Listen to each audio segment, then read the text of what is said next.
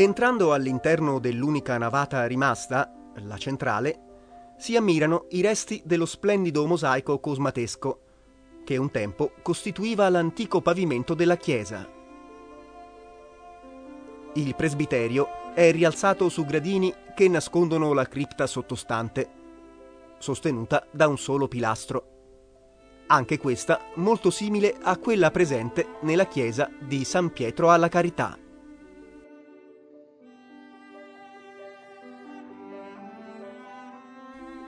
L'opera di maggiore interesse della chiesa è la grande decorazione originale ad affresco dell'abside e dell'arco trionfale, collocabile in un ambito cronologico che va dalla fine del XII secolo agli inizi del successivo. Fu ritrovata nel 1911 durante alcuni lavori di restauro, sotto l'affresco dell'abside in cui erano raffigurati un colossale Cristo immerso nel Giordano con due apostoli e due grossi alberi di palma. Al di sotto si leggeva Jordanes, un'allusione, secondo alcuni storici, non al fiume, ma ai Giordani, la famiglia tiburtina a cui apparteneva San Simplicio.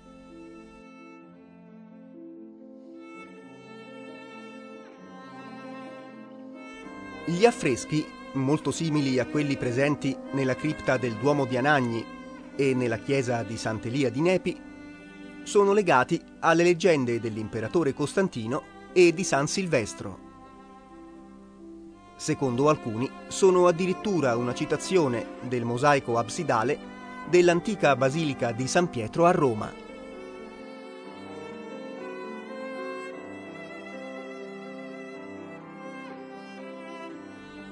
Essendo stati eseguiti con somma arte in una chiesa situata al centro di una nuova area urbana, annessa all'ampliamento della cinta di mura cittadine, si è portati a pensare che essi dovevano probabilmente rispondere ad un preciso disegno politico.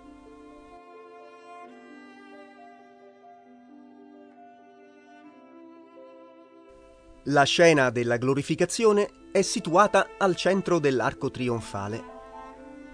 Cristo benedicente campeggia dentro un'aureola, con ai lati i quattro evangelisti, i sette candelabri ed i 24 signori dell'Apocalisse, che offrono calici d'oro, simbolo delle preci dei giusti.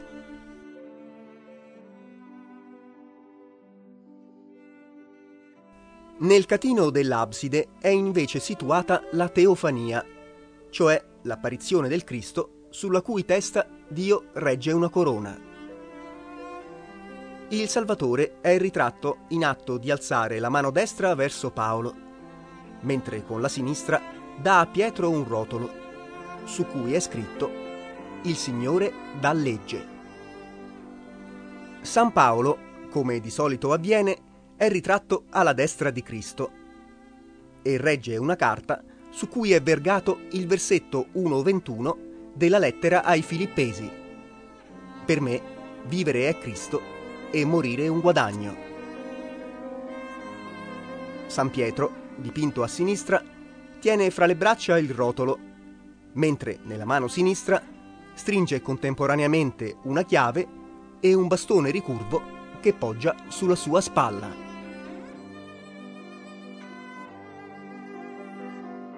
La scena paesaggistica raffigurante una riva del Giordano, è racchiusa tra due palme, su una delle quali è posata una fenice, simbolo di risurrezione.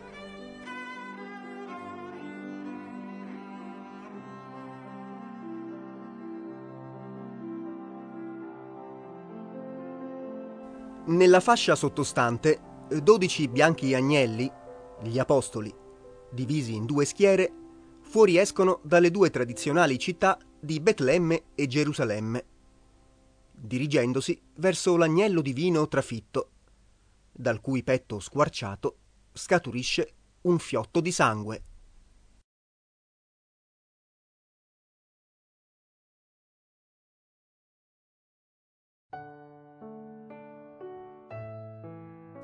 Nella fascia ancora più bassa, al centro, la Madonna, assisa su un trono, regge sulle sue ginocchia Gesù bambino benedicente, sul cui nimbo è scritto Rex.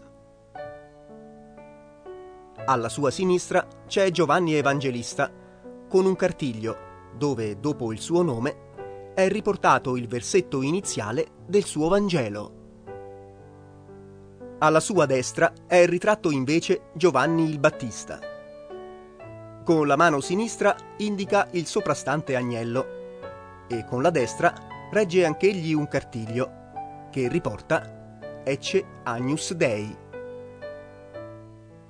Entrambi i santi sono fiancheggiati ciascuno da sei profeti e re veterotestamentari, recanti in mano un cartiglio scritto.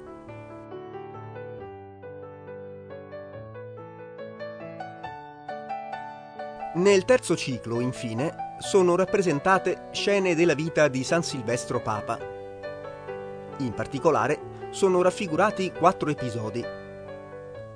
Costantino che ordina la strage, il battesimo di Costantino, gesto che simboleggia la sottomissione dell'imperatore al Papa, la discussione teologica con gli ebrei, la vittoria sul drago.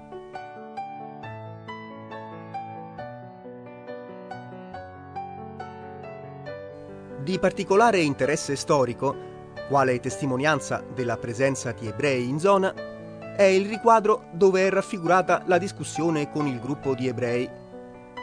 Episodio che, tra i tanti legati alla vita del santo, leggendari e non, è stato scarsamente raffigurato nelle altre chiese.